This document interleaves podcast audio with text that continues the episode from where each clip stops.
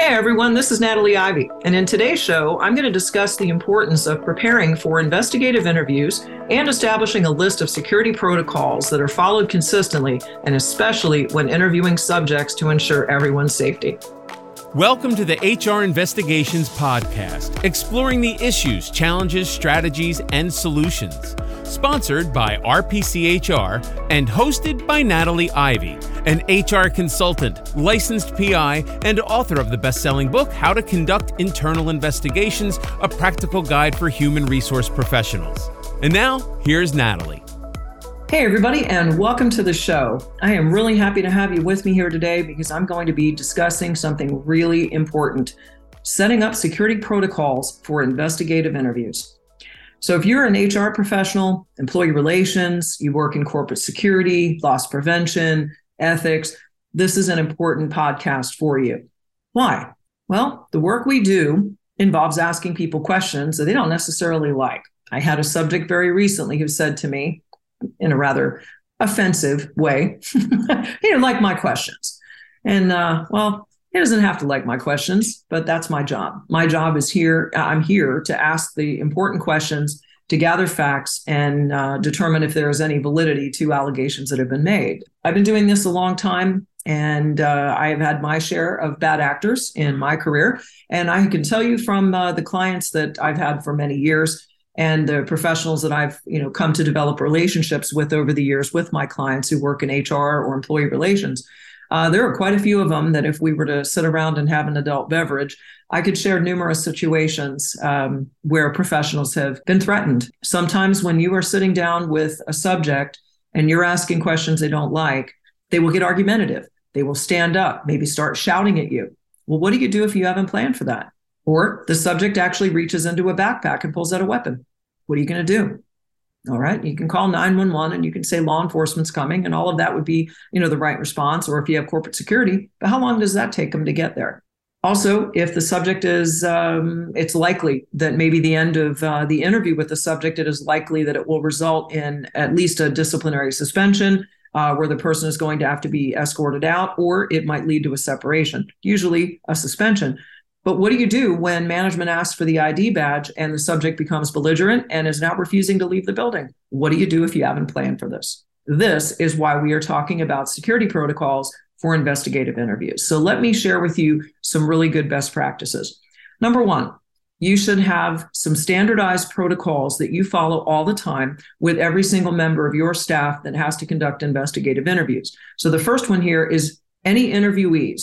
I would recommend that it not just be subjects, but any of the individuals you interview, because witnesses sometimes you never know they might have something to do with allegations of misconduct and you're not aware of it and they may not like your questions and and they could come at you very quickly um, in just a matter of seconds so i think it's good a good best practice for all interviewees to be required to leave purses backpacks briefcases lunchboxes and articles outside of the interview room. Well, why? Number one, they could be concealing a weapon. Number two, they could be using a uh, recording device and recording you covertly when you may not necessarily want that to be. And also, they can use it against you. Um, I had an employee at one point that really, really came unglued and he threw a big JanSport backpack filled with college textbooks at me, just wailed it at me, and then wailed his ID badge at me and nearly nicked me in my right eye.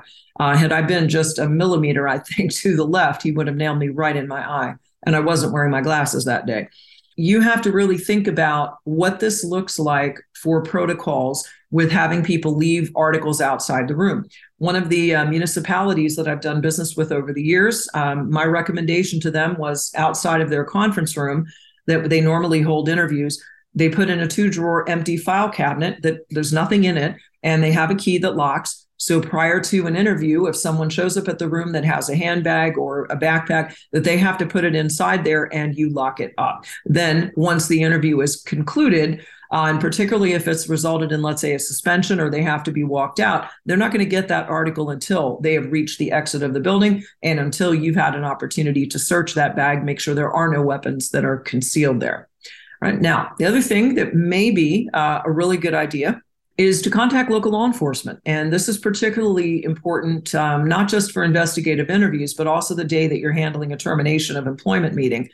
Uh, if you might have somebody get upset with you, better that you notify your local law enforcement jurisdiction. You could call the watch commander and just say, hey, by the way, this is who I am, and we're going to be doing a, uh, an interview or a termination meeting about three o'clock or whatever time. And would you please make sure that there is an officer that will be maybe even in our parking lot just about that time? Uh, most law enforcement jurisdictions work on a zone process. So, whatever officer is assigned uh, on that particular day to your zone would be told at the beginning at roll call when they come on shift uh, of this particular event and to organize their shift to make that happen. Always better to shorten the time frame that help can come to you than if you didn't take that step. Certainly, if you have corporate security resources, yes, reach out to them. But here's the thing: depends. Some security resources they aren't armed. Uh, they may not even be able to put their hands on an employee and walk them out. It depends on what the guidelines are in your organization. So don't just think that if you have trouble with a person who's really becoming loud, throwing things, argumentative, refuses to leave, uh, out of control, that your corporate security will actually be able to help you.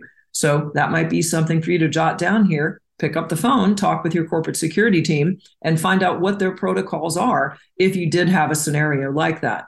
And if they are not able to even put their hands on someone to escort them out, then that means you're probably going to need to take that step and go to local law enforcement. The other thing you want to do is create what I call an exit strategy. If you are working together with another colleague, another investigator, let's say, or a member of management, then I would recommend you work it out together on what you're going to do if you deal with someone who becomes hostile and aggressive with you, who's going to be outside the room to know where you are what if you need to reach out to someone else in management to render aid? What if you can't contain the situation and you have an angry, upset person that is stomping out of the office and is just wanting to go back to work and refuses to continue to participate in your interview? All right let me just point something out to you. You do not want an angry, upset, especially a subject that you've just been questioning who's really, really upset now going back into the workspace for a couple of reasons. Number one, if it's in a more industrial setting, it could possibly lead to them being unsafe. Uh, if they have to get behind the, the cab of a, a vehicle like a truck driver, they're unsafe. They're they're really fired up, upset. And what are you going to do? Turn them out and know that they were unsafe. And now you could have a claim of negligence for knowing that they were really not fit for duty in that moment, right? So we don't want to go down that road. The other thing that you have to be careful of is what could happen once they get back into the workspace. If you knew that they were really out of control, but you let them go back to work, well, you might even be negligent as a member of supervision here. Let's not create more problems. So I recommend having an exit strategy and talk with your colleague about what will we do if this happens? Who's in management outside the room who knows where we are? And what's the protocol if we need an escort? And get that set up ahead of time. The other thing is have your cell phone pre-programmed to appropriate security resources. Why? You don't know how you're going to react if you're nervous if you're in a crisis situation, you may draw a complete blank and you can't remember the phone extension. So have that already with your phone. And by the way, you always have your phone in arm's reach. Don't ever put your phone down below in a briefcase or tuck it inside your pocket and you can't get to it.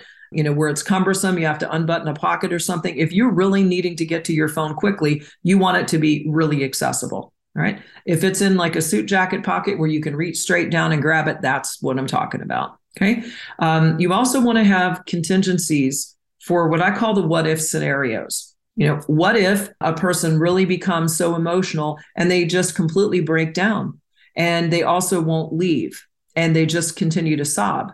Uh, okay, what's the plan? the more important thing is what to do if they begin to get aggressive with you. You should know what your workplace violence policy is prior to you even conducting one investigative interview. You should know that like the back of one's hand. Why? Because a lot of times during investigative interviews, especially with a subject, and in my experience, it tends to be more of the frontline hourly employees, the non exempt employees. Why? Because a lot of them work in close proximity to a lot of other employees. They are those that really feeling somewhat cornered.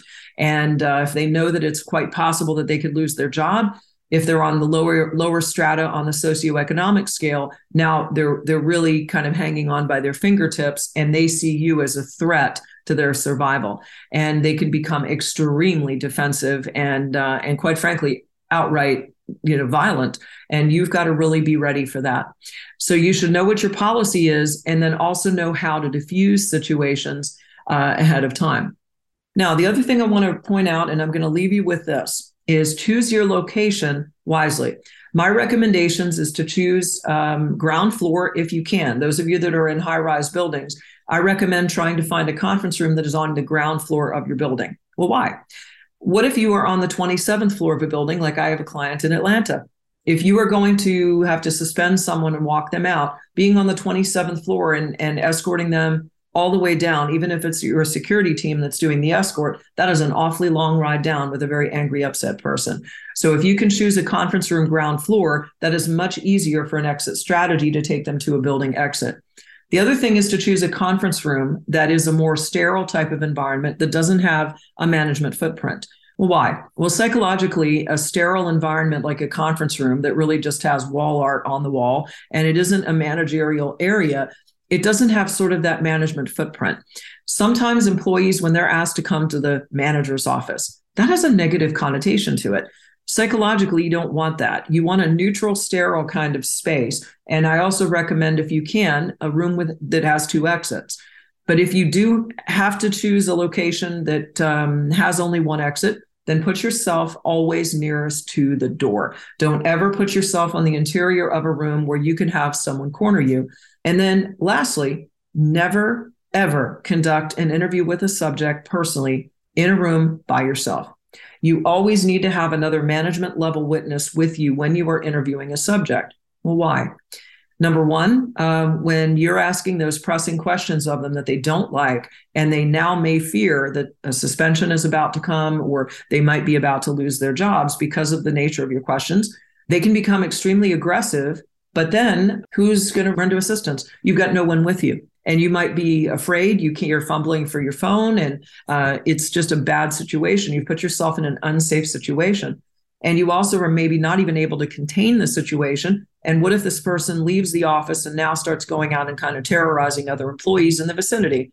That's on your watch. The other reason is what if they make allegations against you? You can have someone who is really now on thin ice with their performance or really on thin ice because of some misconduct and now um, they're going to make allegations up against you, and you have no other witness who was in the room with you. So now you are under investigation yourself, and there may be another investigator who has to look into your conduct. Why do you even want to walk into that trap? So always, always make sure that you have another management witness in the room when interviewing the subject. All right, so let me just summarize why we need to have security protocols because you have to expect the unexpected and you don't want to put yourself in harm's way. You've got to do it every single time. And any investigator that works on your team should know what those protocols are and never miss a step. Because I'll tell you what, in my experience, um, the clients that I've uh, acquired over the years and, and professionals that have become uh, you know, friends, if you will, over all the years I've been around.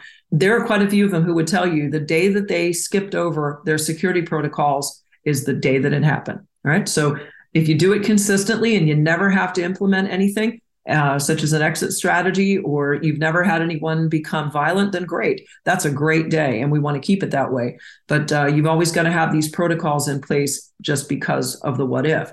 And then the last thing I want to leave you with, even though we're talking about the investigative interview protocols, is just simply a security protocol in general. Let's talk about social media.